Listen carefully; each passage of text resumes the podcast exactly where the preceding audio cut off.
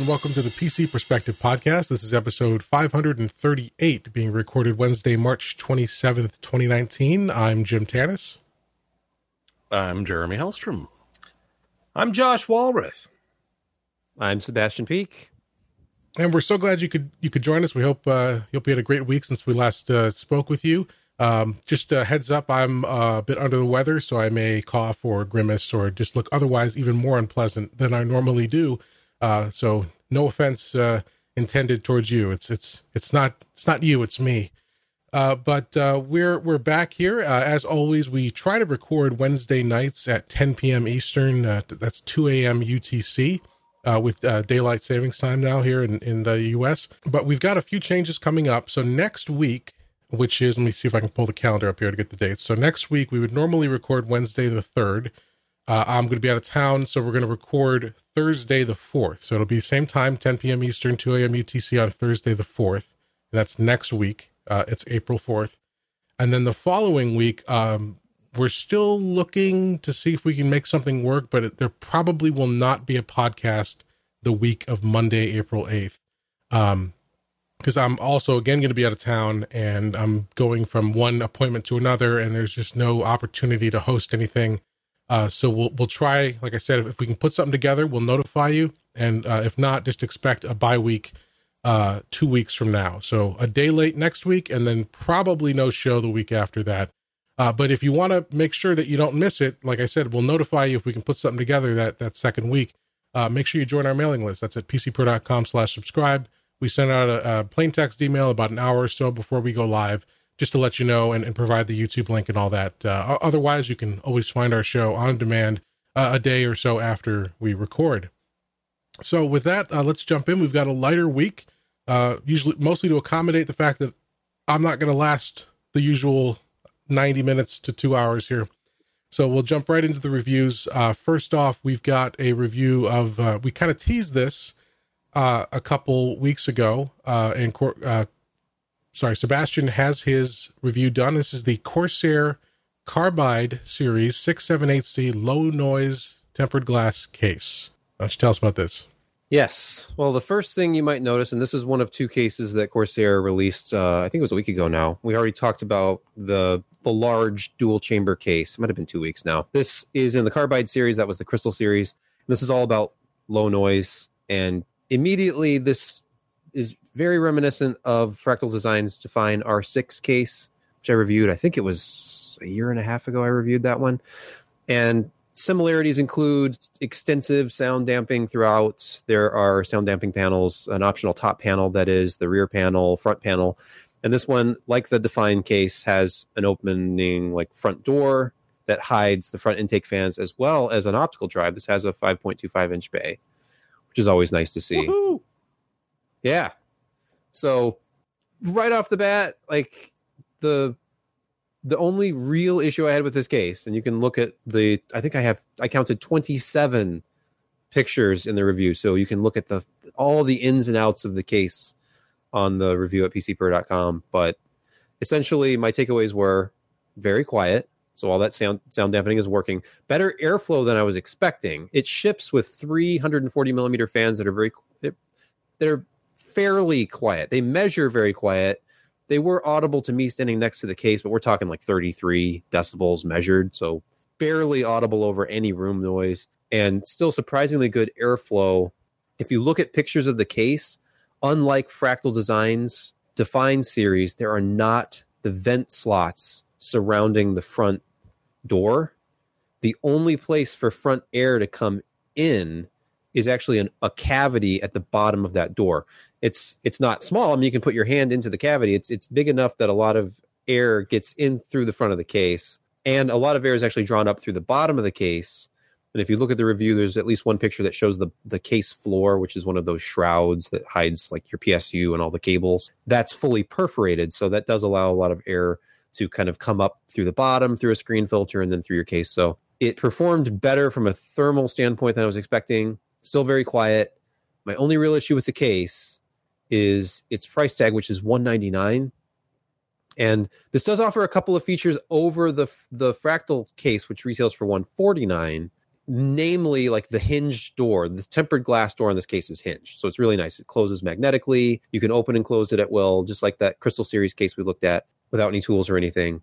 The Hey, when you get angry and you slam that shut, what does it do? makes a louder noise Oh, i have yet to break i have actually yet in all these years i've yet to break a tempered glass panel.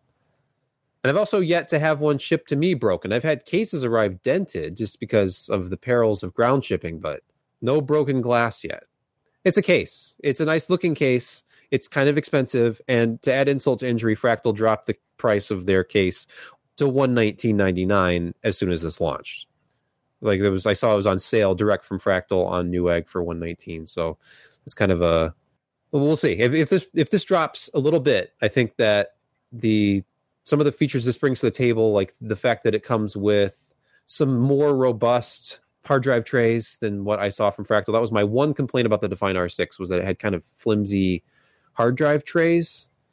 Uh, they were they were mounted on three points not four. So one corner was always kind of I don't know, sagging a little bit. These these are a little bit nicer. These are a lot closer to what we've seen from like the Be Quiet style of hard drive mounts. But anyway, 199 what do you think guys? Is this I com- comparing this to the Define case which has been a, a favorite for years in its various incarnations. How does seems a little price pricey fit? for for what you get.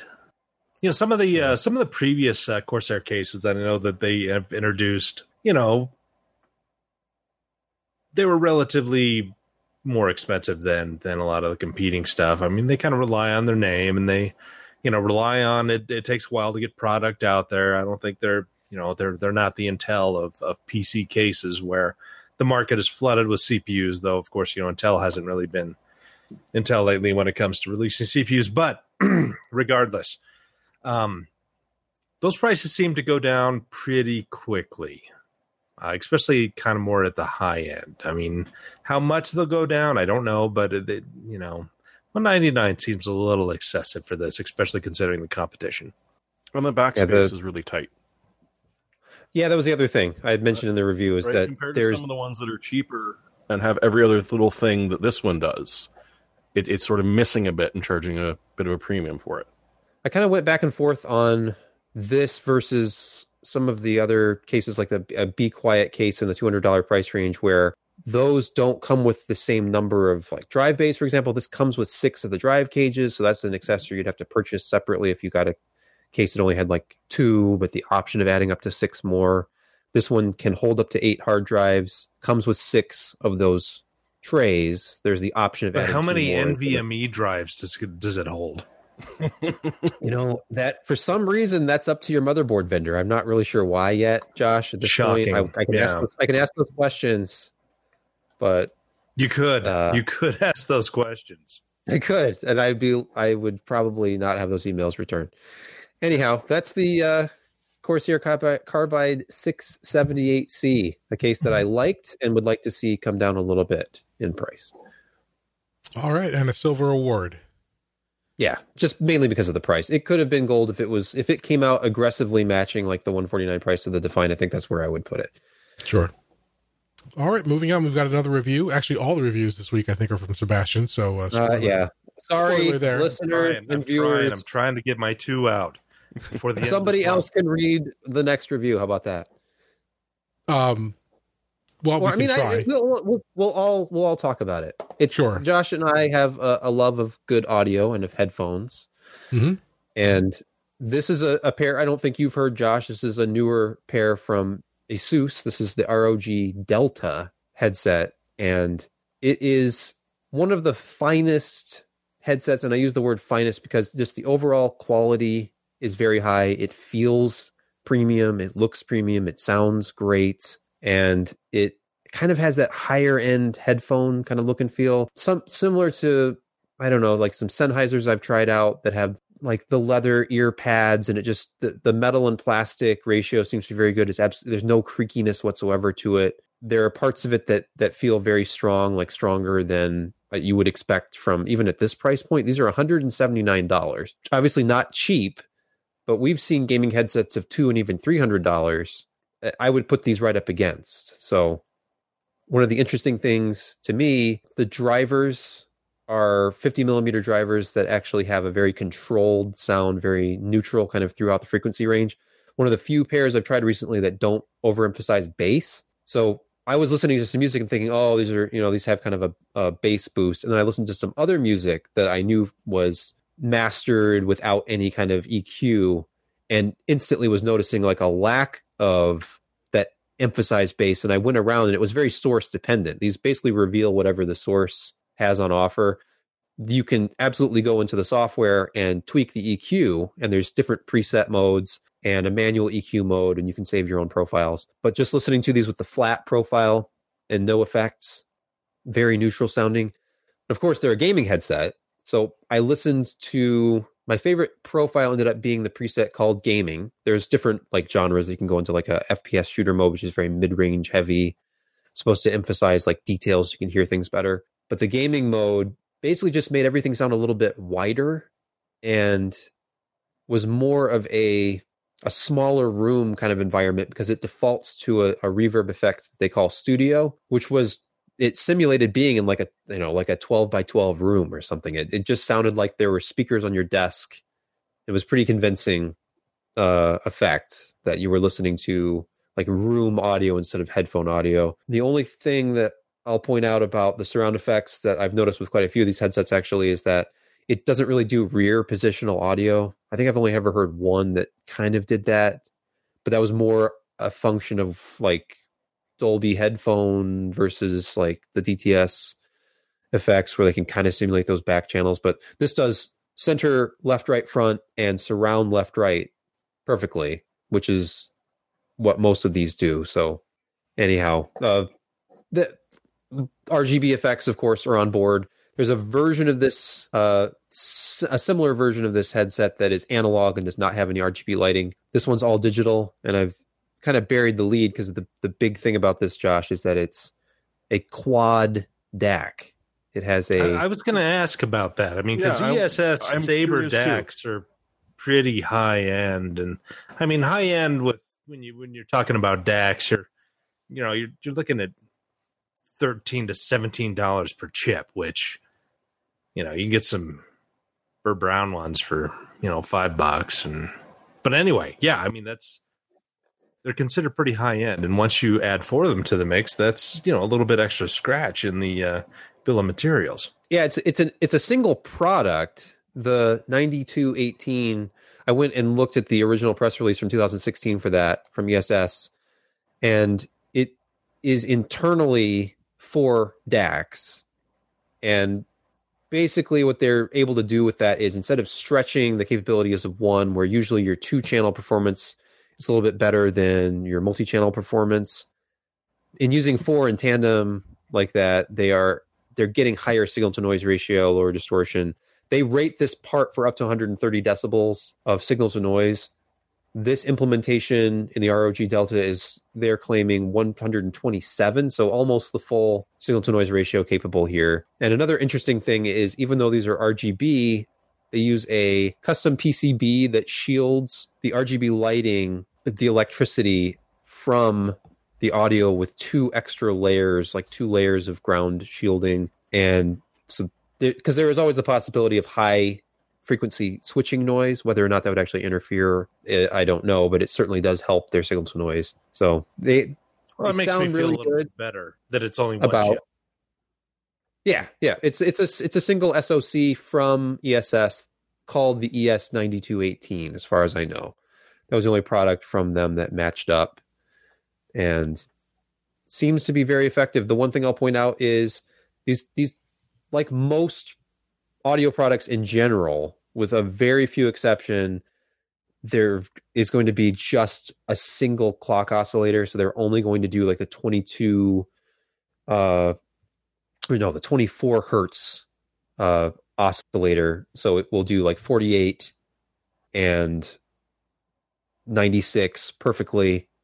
Anything that's like 44.1 derived, like 88.2 uh, kilohertz sampled music or audio, it cannot do, which is that, that stuff is pretty much limited to just DSD conversions. There's a lot of previous uh, SACD masters that got converted over to PCM audio, and those are a lot of those are at 24 bit 88 too. This will do on the fly conversion. It sounds very good, but anyway, that no one is doing what I do, which is after I game with this, I always use Fu- a combination of foobar 2000 with the Windows Audio Session API, and then configure it to like direct output to the device so that there's absolutely no um, resampling going on.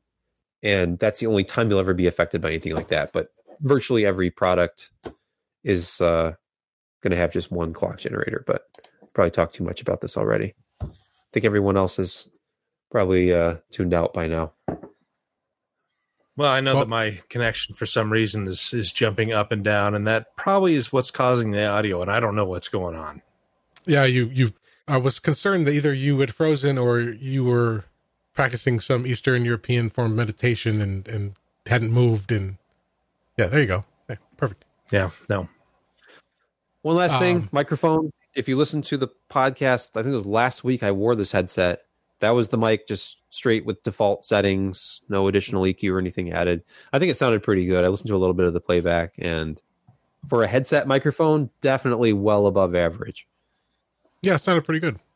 All right. Well, uh, speaking of microphones, let's talk about another piece of hardware that is on display, and and that's the HyperX Quadcast USB microphone that they announced. Uh, I don't know if they officially launched it at CES, but they announced it back in January, uh, and we we took a, a preview of it back then. And Sebastian, as you can see with the beautiful red light, is using it right now. That's right. The red light lets you know that that you're on thing. the air. Yeah, Yep. look, it comes with a shock mount. So this this quadcast microphone, there's a couple of unique features about it. Uh, primarily the red light that lets you know that you're on the air, and this top, which is actually a button, is a touch sensitive button. If I tap it, yeah, I am muted, and the light goes off. So if you ever see the light, you know that you're. Well, I don't know where I'm going with that, but you, you're on the air if you see the red light, which is obviously you can't miss it, even out of the corner of your eye. So you know not to say embarrassing things on live podcasts. And then uh, you tap it. We're gonna So have to get anyway, uh, yeah, I'm the- I'm, I'm gonna dub something during those muted s- Oh, perfect. This uh, shock mount comes with it. It comes mounted to a nice metal base that I have right here, and it comes with the threaded the threaded adapter. It'll work on any headphone or headphone microphone stand or boom.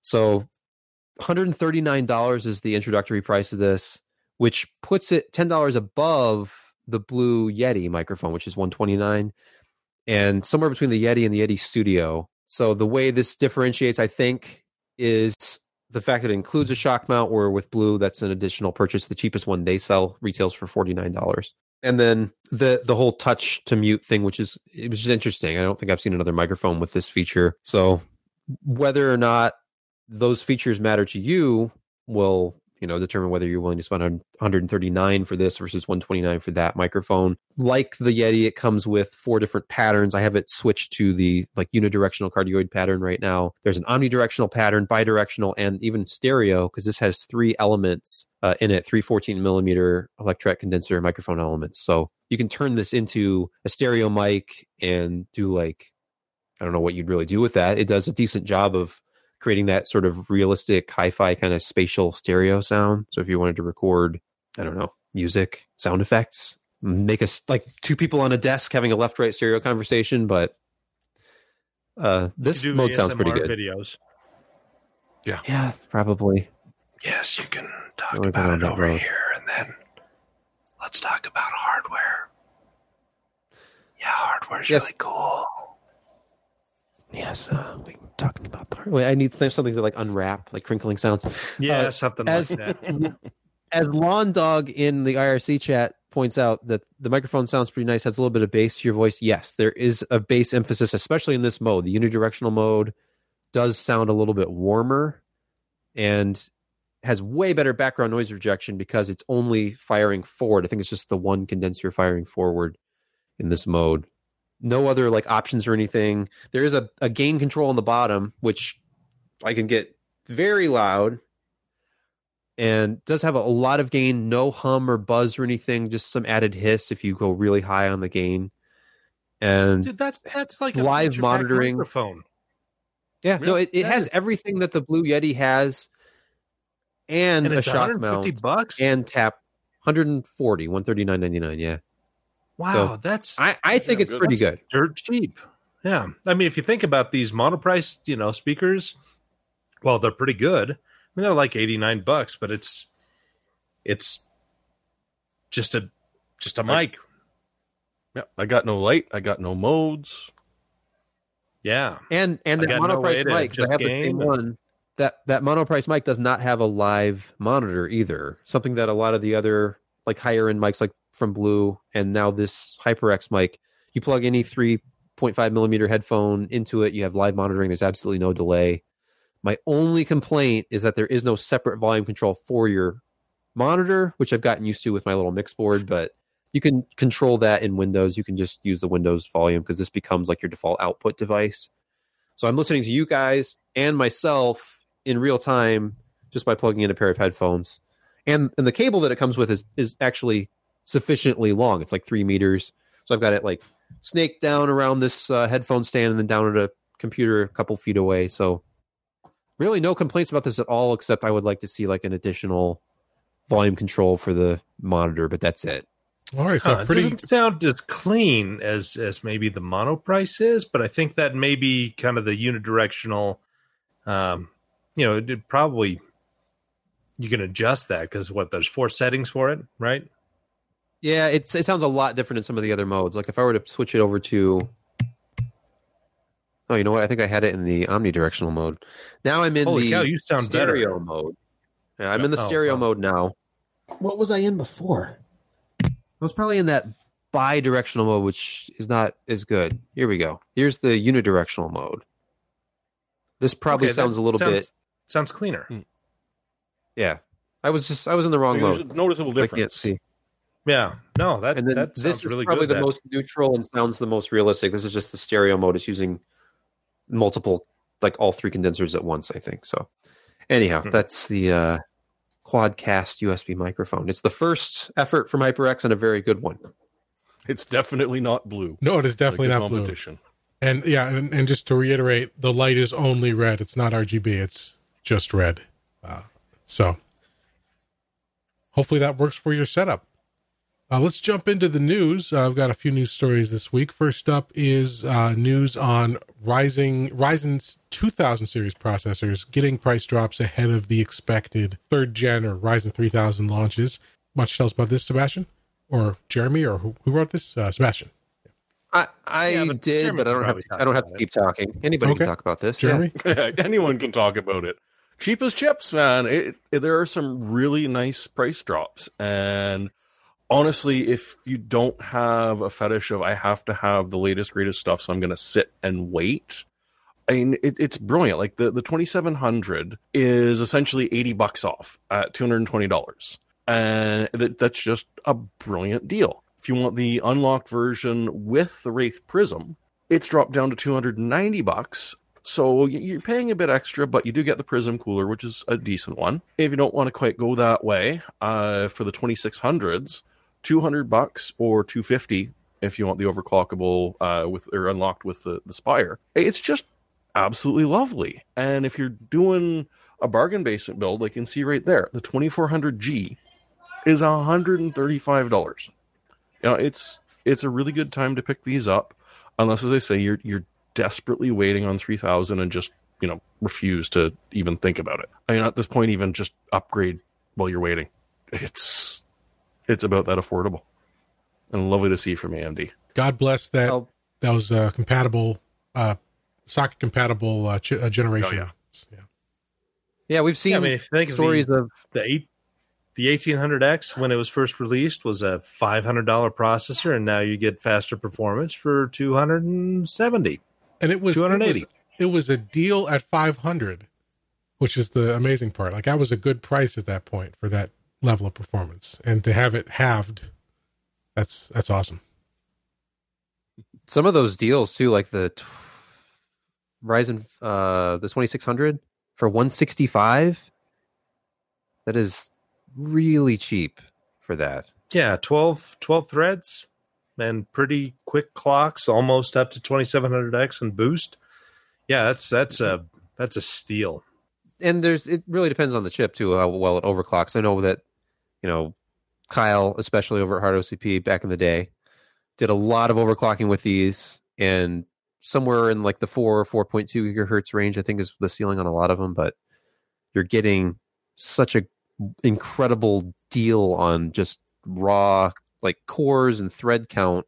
And Amazon definitely does seem to have the best deals. I was looking at Newegg and their their discounts were not as steep, at least when I was checking. We're talking like, you know, 20 plus percent off across the board on all the ones that were in stock. And the 2600 kind of went out of stock, came back into stock yesterday, I think. So they won't last forever.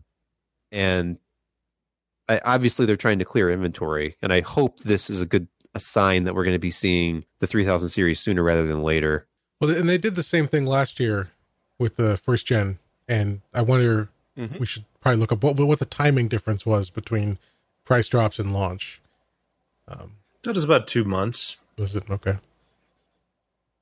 Because they have what about sixty days expecting. of inventory on hand usually, and so when you drop prices like that, you can kind of get rid of some extra stuff and hopefully you know drain most of the uh, um, you know most of the excess by then. I'm trying to think what is it? The channel. Sorry, the retail channel. Yeah, draining well, I mean, excess. OEM channel as well, but you know. Yeah. All right, that's something to keep an eye on. Uh, you know, obviously, there's a lot of people out there waiting for Ryzen 3000, but as Jeremy said, at some of these prices, you can still do both. Uh, yeah. No, no reason to. If you need something now, no reason to wait. And keep an eye out because the motherboards will come down too. Mm-hmm. Right. So you probably get a, a combo deal, and for under four hundred dollars, you're set up with a chip and a, a really good motherboard. Yep. And then if you want that 3000 chip, I mean, you won't get the 500 series chipset uh, features, but you can drop your Ryzen 3000 into your 400 series board, right? So, yeah, especially up, if you get a higher end one with you know more robust uh, VRMs, then yeah, they're going to handle that perfectly fine. Upgrade paths galore, awesome. Yeah. All right, moving on to the next news item. Uh, Maxon, uh, a couple weeks ago now, uh, released uh, Cinebench R20, and it was an unusual release uh, because they released it via the Windows Store, and immediately people uh, figured out how to jailbreak it from the or you know release it from the Windows Store because Windows apps have to you know they're they're designed to run in sort of like a sandbox and a protected mode. And and people said well if you download it from the Windows Store you can go in and grab these files and change that setting and then you can run it as a standalone app. And then there was uh, initially though, uh, I think it was Guru 3D, yeah, Guru 3D, who posted a yep. tutorial about this, got threatened to take off, to take those steps down to stop telling people how to run it through or outside of the store. And just it's just weird because this is not the kind of app that you normally would think should be tied to a platform like the Microsoft Store.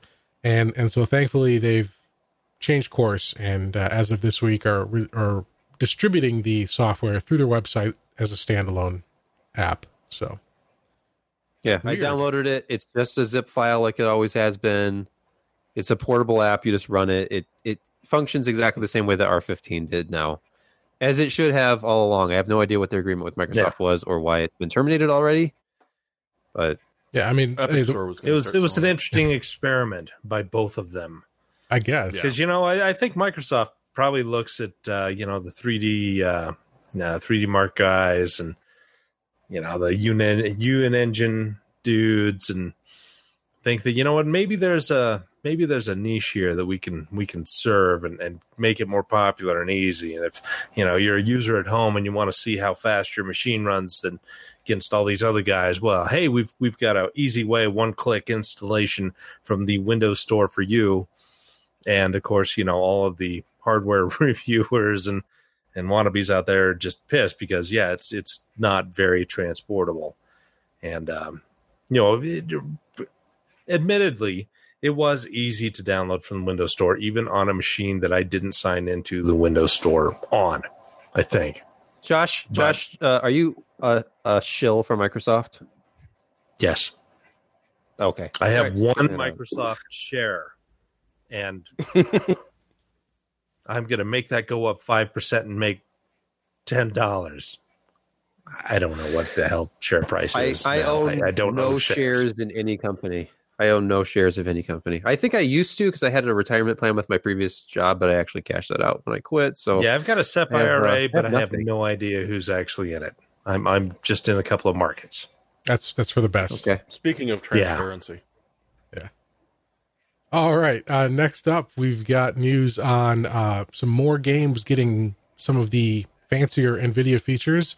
Anthem had a patch, patch 1.0.4, that has brought uh, DLSS and highlight support. Why don't you tell us about this, Sebastian?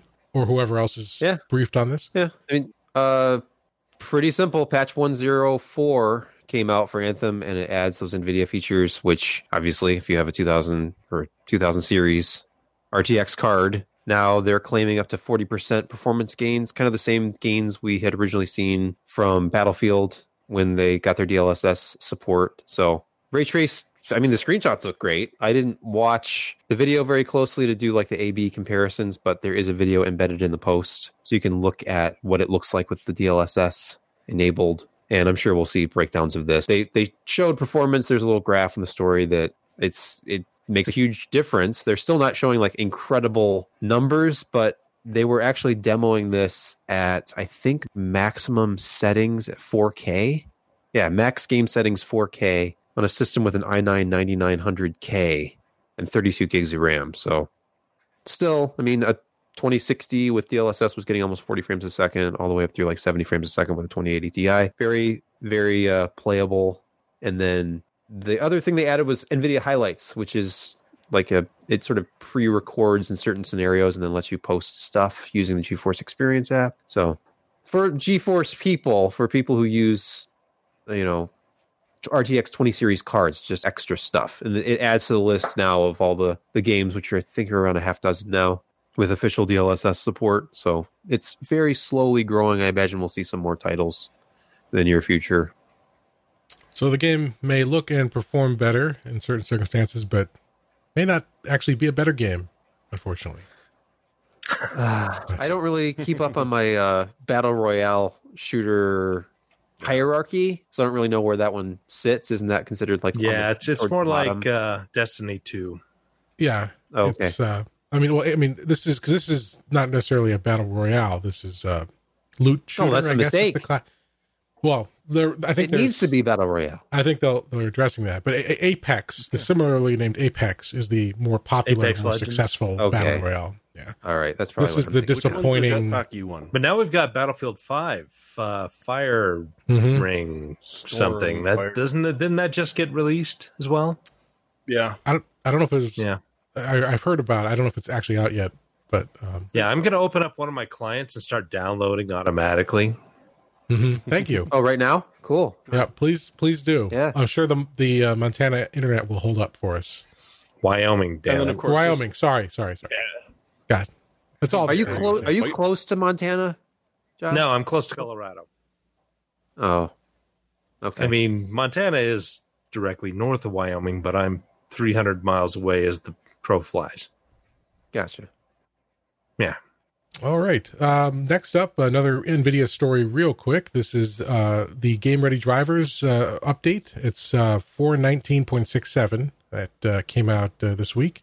And it's just on the heels of that Creator Ready Driver program we talked about last week, which is NVIDIA's uh, new drivers targeted sort of at pro users who are using consumer cards. So this one's for the gamers. And, you know, I don't think it was anything huge here. It was just a usual roundup of uh, performance fixes, and it, it did add two new monitors to the official G-Sync compatibility program. Uh, that's the Asus VG278QR and Asus uh, VG258. Uh, so that's good. And then you do get uh, tweaks for that uh, Battlefield 5 Firestorm we were just talking about, Anthem, Shadow of the Tomb Raider, and the new, uh, is it Se- Sekiro? How do you pronounce that new? Uh, Sekiro. Sekiro the the uh the is that FromSoftware who did that? That's the uh Yeah. uh oh god, what are the name of those stupidly hard uh games? Um Oh my god. Leisure Suit Larry. No, no, the the the, the combat Oh god, this is embarrassing. Uh it Shoot, was. Yeah, I know what you're talking about. Souls? Uh, Dark Souls. Dark Dark Souls. Souls. Dark Souls. This is like Dark, Dark Souls, Souls, Japan, right? Is my Yeah. I haven't played it yet, And but it's it's Sekiro Shadows Die Twice. Is that the game? So so the Yeah. so the waifu pillows hit back. Um Twice. potentially uh in the shadows, in the shadows. Yes. the dirty pillows. Well, strike yeah, back. that's where you keep them. Yeah. Some of At I've seen just a few should keep them. uh, just a few clips and just a few people talking about it, but it seems like it's uh, very, very popular thus far. One of those like stupidly hard yet still fun kind of games. So, and good PC support too. Apparently, there's uh, if it's not officially supported, it's, there's an ultra wide patch, and uh, it does come with a frame limiter from what I've heard, but that's easily removed. Mm. Oh, So, good. Okay. yeah. Yeah. The only other fun thing is that apparently uh, us peasants that are still using Turing GPUs should, in theory, be able to uh, enable G-Sync while you're in uh, NVIDIA Surround. Don't you mean Pascal? In theory, or Pascal. You said still yes, using I said- Turing. What, I said Jeremy? What do you know that we don't second, know? Turing is What's the new architecture? Let's say. It's Yeah, called what- Bob. Okay, I can't say. All right, fine. Uh, so- wait, so G Sync, NVIDIA Bob. ass- assuming it's Pascal, G G Sync surround wasn't available on Pascal. it it got upset like and, Oh. and there's still some games like i know far cry 5 really really hates nvidia surround uh right so there, it's and they didn't straight out say that it works every time it's just that it's enabled so play with it at your own risk but in theory it should work and hopefully your monitors agree on the refresh rate because otherwise that's not going to feel good Yeah, that's I haven't I haven't even messed with surround in years. Uh, just it got to the point where it wasn't worth it. The experience was too too buggy, too difficult to set up. And whatever it's happened, better. i mean i'm using it now but it occasionally like i say far cry 5 it just freaking hates it okay. What happened to the? um Because they they advertised a couple years ago. It was one of their conferences where they teased the the rendering where it was going to independently render multiple displays in a surround configuration so that you wouldn't have the the distortion Um, but I had I, it was a big deal. Uh, Jensen went on about it, and then I haven't seen anything since. I thought that was But- more of a VR thing. Well, it had application. it was, that technology was going to be used for VR, uh, but then they also showed it in a surround setup, saying, "Hey, now you've got true perspectives in your surround gameplay." But hmm, okay, well, Anyway, anyway, uh, what do we got next? We've got oh, it's our last story. We just plowed through the news. Okay, and Woohoo. this one uh, is interesting. Uh, so if you guys recall, uh, a few months ago, so well, a few years ago, Intel and Micron set out to work on Optane memory or or 3D XPoint. Uh, uh, Optane being Intel's brand name for that technology. But then they had a, a little bit of a breakup, and they had this joint facility and uh, Micron said they were going to buy Intel out. I think that was in January, and my, my, or Intel said, "Fine, you know that we we planned for this, and they have a year to complete the process." And all that went down. But then apparently, uh, recently there was some news that an Intel employee who worked on this there he w- went over to Micron and potentially took some intellectual property with him. Uh, why don't you tell well, us? that's Uh, Intel's story. is that okay? So that's the accusation. Yeah. So there's a USB drive. It's the, the smoking gun, we could say. Uh, but according to what uh, Doyle Rivers, the person that moved from Intel to Micron, says, it's a spreadsheet with the contact deals about 3,000 or so Intel employees, just so that I can keep up with the people that I've been working with for forever. And it, it, it's just a beautiful statement 110 Perl scripts with sentimental value because don't we all love our Perl scripts? And if you look into it, there, there's sort of like handy automation things, like uh, one that I wrote for a certain Intel employee that will remain unnamed that better not be using it at Intel.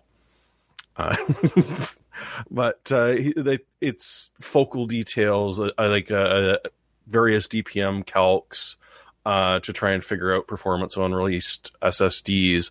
So I mean, yeah, in sort of theory, this is not best practice. You, you generally shouldn't leave your job and take a USB drive with you. I've had to deal with this in real life a few times, and it's it's just it never fun for anyone involved. But on the other hand, he's pretty much saying we're perfectly happy to let you take a look at the drive, and there's nothing on it. So why are you getting so upset? Yeah, I, I do want to uh, I want to point out something here. We're in a culture, obviously, with some of the news about hate crimes and and obviously just just tension and and there's just a lot of hate in the world and and I I've noticed a pattern of hatred and I think I want to I want to say right here that we're going to stand up and we're going to stop this war on cargo pants. I knew this was coming. Mm-hmm. Well, because you're you know you're the ringleader of this little Somebody mob. has to. Just because You know I? It is a versatile you, piece of clothing. I don't wear it to look Just- good. I wear it to to get the job just done. because I, I created an awkward tension uh, at CES when I confronted you in our hotel room about your cargo pants. You just can't let it go. And I No. told you I was sorry. I Well, told he's you I was got being plenty an of ass. pockets to store it in. Well, I just I Hey, you know what? I fell in love with cargo pants in 1987 when I picked up my first Banana Republic catalog. And it was a whole three paragraphs describing the joys and wonders of cargo pants and how he was trekking through the Amazon. And Why do you remember the amount all of of this? extra storage that he had. And so he local sourced them from a, a group in Brazil and he imported them into America. And I wanted those cargo pants so bad, but they were like 50 bucks at the time. And in 1987, I didn't have $50. Hell, It sounds like a political platform, 20. Josh. I had a It dream. accusing Brazil. I of had a dream of cargo pants in 1987 with two dollars in my pocket and a dream. And this explains why I'm so bitter today. a gaming monitor on every desk and a pair of cargo pants in everyone's drawers. You know, I don't think uh, Banana Republic sells cargo pants anymore. Probably they're not. they're kind of uh, like flat front chinos kind of a place now. Hmm. That's a shame. I love my cargo pants. But if you pants. turn them inside out, they're cargo pants. No, that's true. Yeah. Hmm. Just sew on a pocket. There's no one stopping you from learning how to sew and sewing pockets on your own pants. You're going to regret, you know, be careful what you wish for. Zippers. Yeah, the next time I see zippers Jim, he's going to have like 12 pockets shorts. on each leg. Yeah. Look at Just everything I can carry with me. I have 17 phones, three battery packs. I mean, And for you me, also the, look like the a thirteen-year-old boy that likes rap because your pants are down around your knees. I, I wear them at the proper height, whatever, waist level. I don't know. Mm. Anyway, Mhm. okay. So I'm just saying, stop the hate. So, It's too much hate. Bring in the love. Bring in the love. I mean, there there may You have been a, a mention of cargo pants in that post by Jeremy, but hey, you know, it's it's all in good fun. That's what they always say. Yeah, that's But- true. Until people get hurt. Exactly. Exactly. Uh, all right, let's uh, let's get this over with and jump into our picks of the week. Uh, uh, I'm up first, and so as I mentioned, I've been a little Is under it the cargo weather. pants? Uh, actually, yes, I, I, please.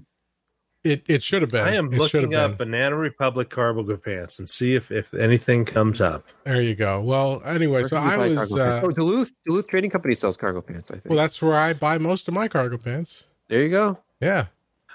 Ooh, I can buy Union Bay cargo pants at Kohl's for twenty five dollars. Wait, that's crap.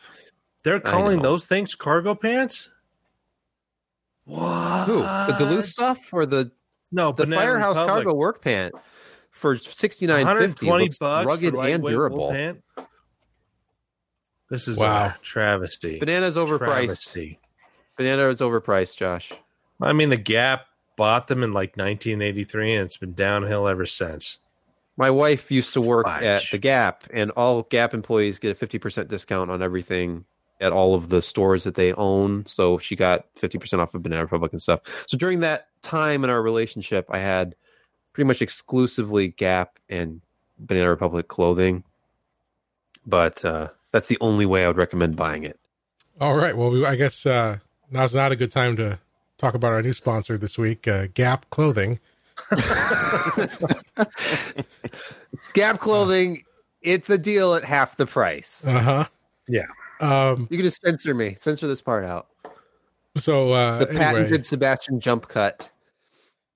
there's uh so uh, another thing you can make fun of me for is my pick this week. Uh, as I said, I was under the weather and I had a chance to, uh, while I was uh, awake and and con- co- coherent uh, and conscious, I was able to watch a little bit of TV, and I, I decided to revisit a favorite, which is seaQuest.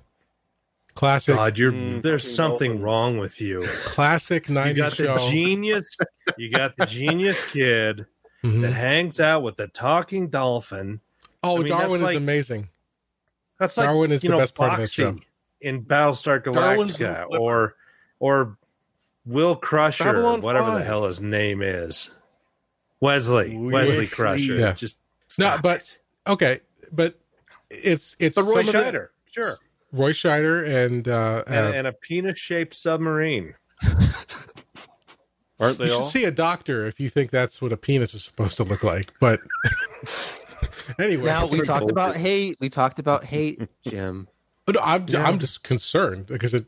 I I mean, yes, there are objects in the ocean that are phallic shaped, but the seaQuest has got a lot of twists to it. Anyway, it's a great show. Don't listen to these jerks.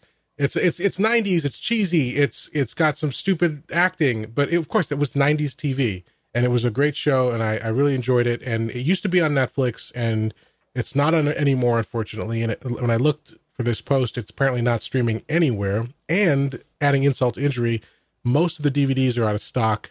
Uh, and blue, they did a Blu-ray remaster. So if you when you had the Blu-rays, those were great. great. Uh, I imported the full set from Germany, which is one of the only places they released the whole Blu-ray set a few years ago.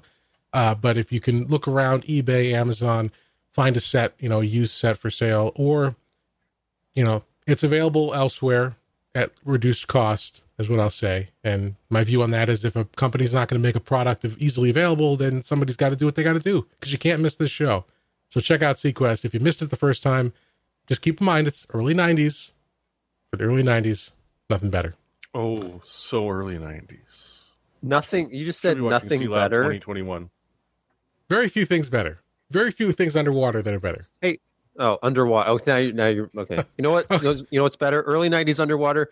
The Hunt for Red October, starring Sean Connery and Alec Baldwin. That was 19. Oh, that was 90. That was 90. Yeah, Yeah, that's so I guess that 90, was yeah. 1990. Yeah, because I tried to remember. I, I tried to invite Betsy Snook my senior year, spring, to go to the show, but I was stammering so badly.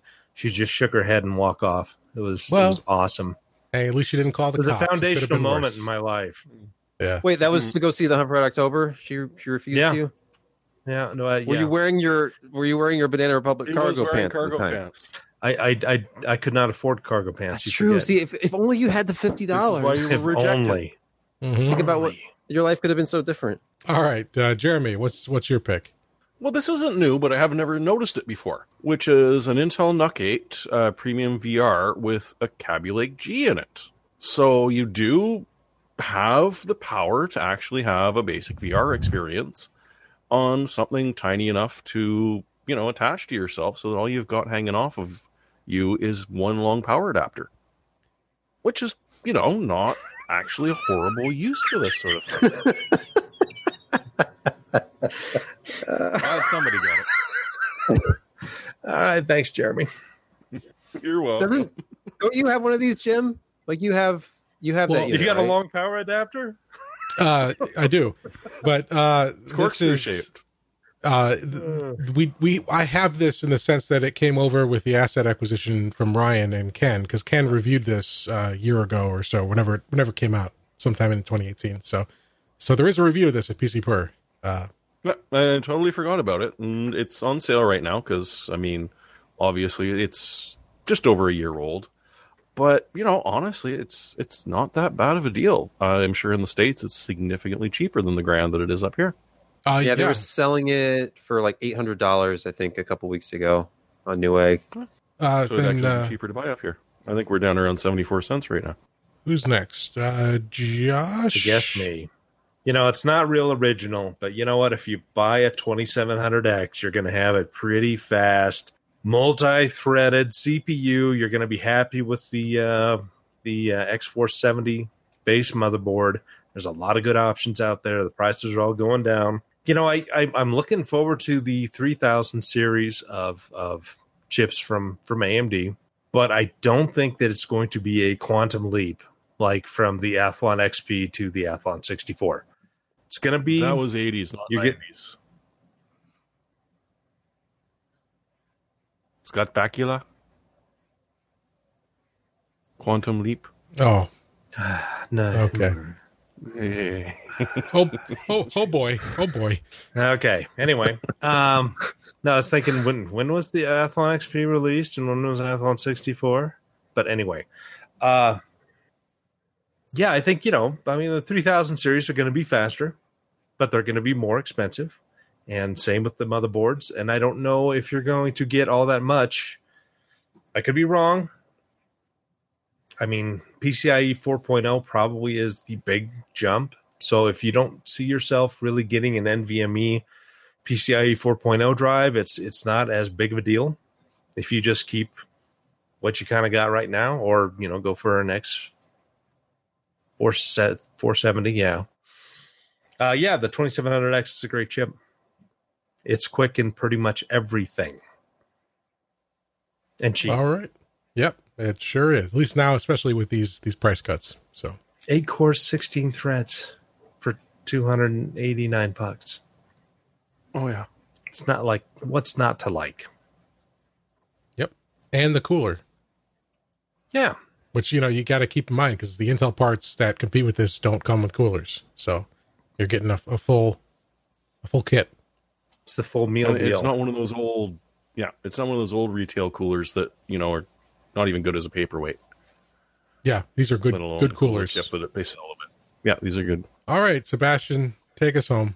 Okay, my pick is something I watched recently on Amazon Prime, but it's also available on DVD for like just over seven dollars, I think, on Amazon right now. Which is at last the 1948 show, which is an old pre uh, Monty Python sketch show. If you can see where my mind has been lately, watching a lot of British sketch comedy. But this was interesting because it was John Cleese and Graham Chapman who later did Monty Python with the others, but also the acting debut of Marty Feldman, who had been a writer up to that point exclusively Mm-hmm.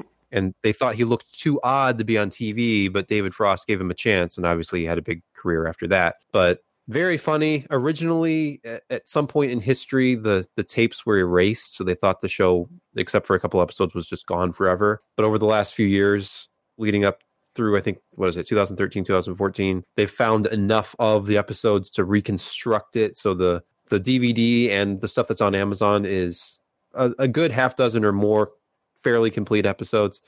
Very very funny. It it's much more heavy on the writing than any kind of visual. Some of the crazy stuff that Monty Python, especially like by season three and four, were doing. Nothing like that. It's like early Python.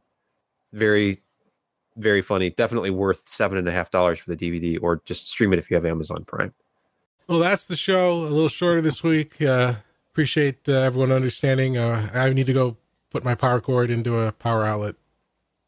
Hmm. I don't know. That can sting. Ow. No. Hmm. Maybe the wife, but No. Anyway, thanks for joining us. Uh, if I don't know if you stayed around this long, God bless you, and uh, hope everyone has a great week. We'll we'll uh, be back uh, next week. Rem- as a reminder, on Thursday night. That's Thursday the fourth. Where's my calendar? Fourth. Yes. So a day late next week, and then, uh, as we said, possibly or likely no podcast the following week. But go to pcper.com slash subscribe join the mailing list and you'll know for sure what the plans are for that week after uh, and uh, we'll see you all next time thanks everyone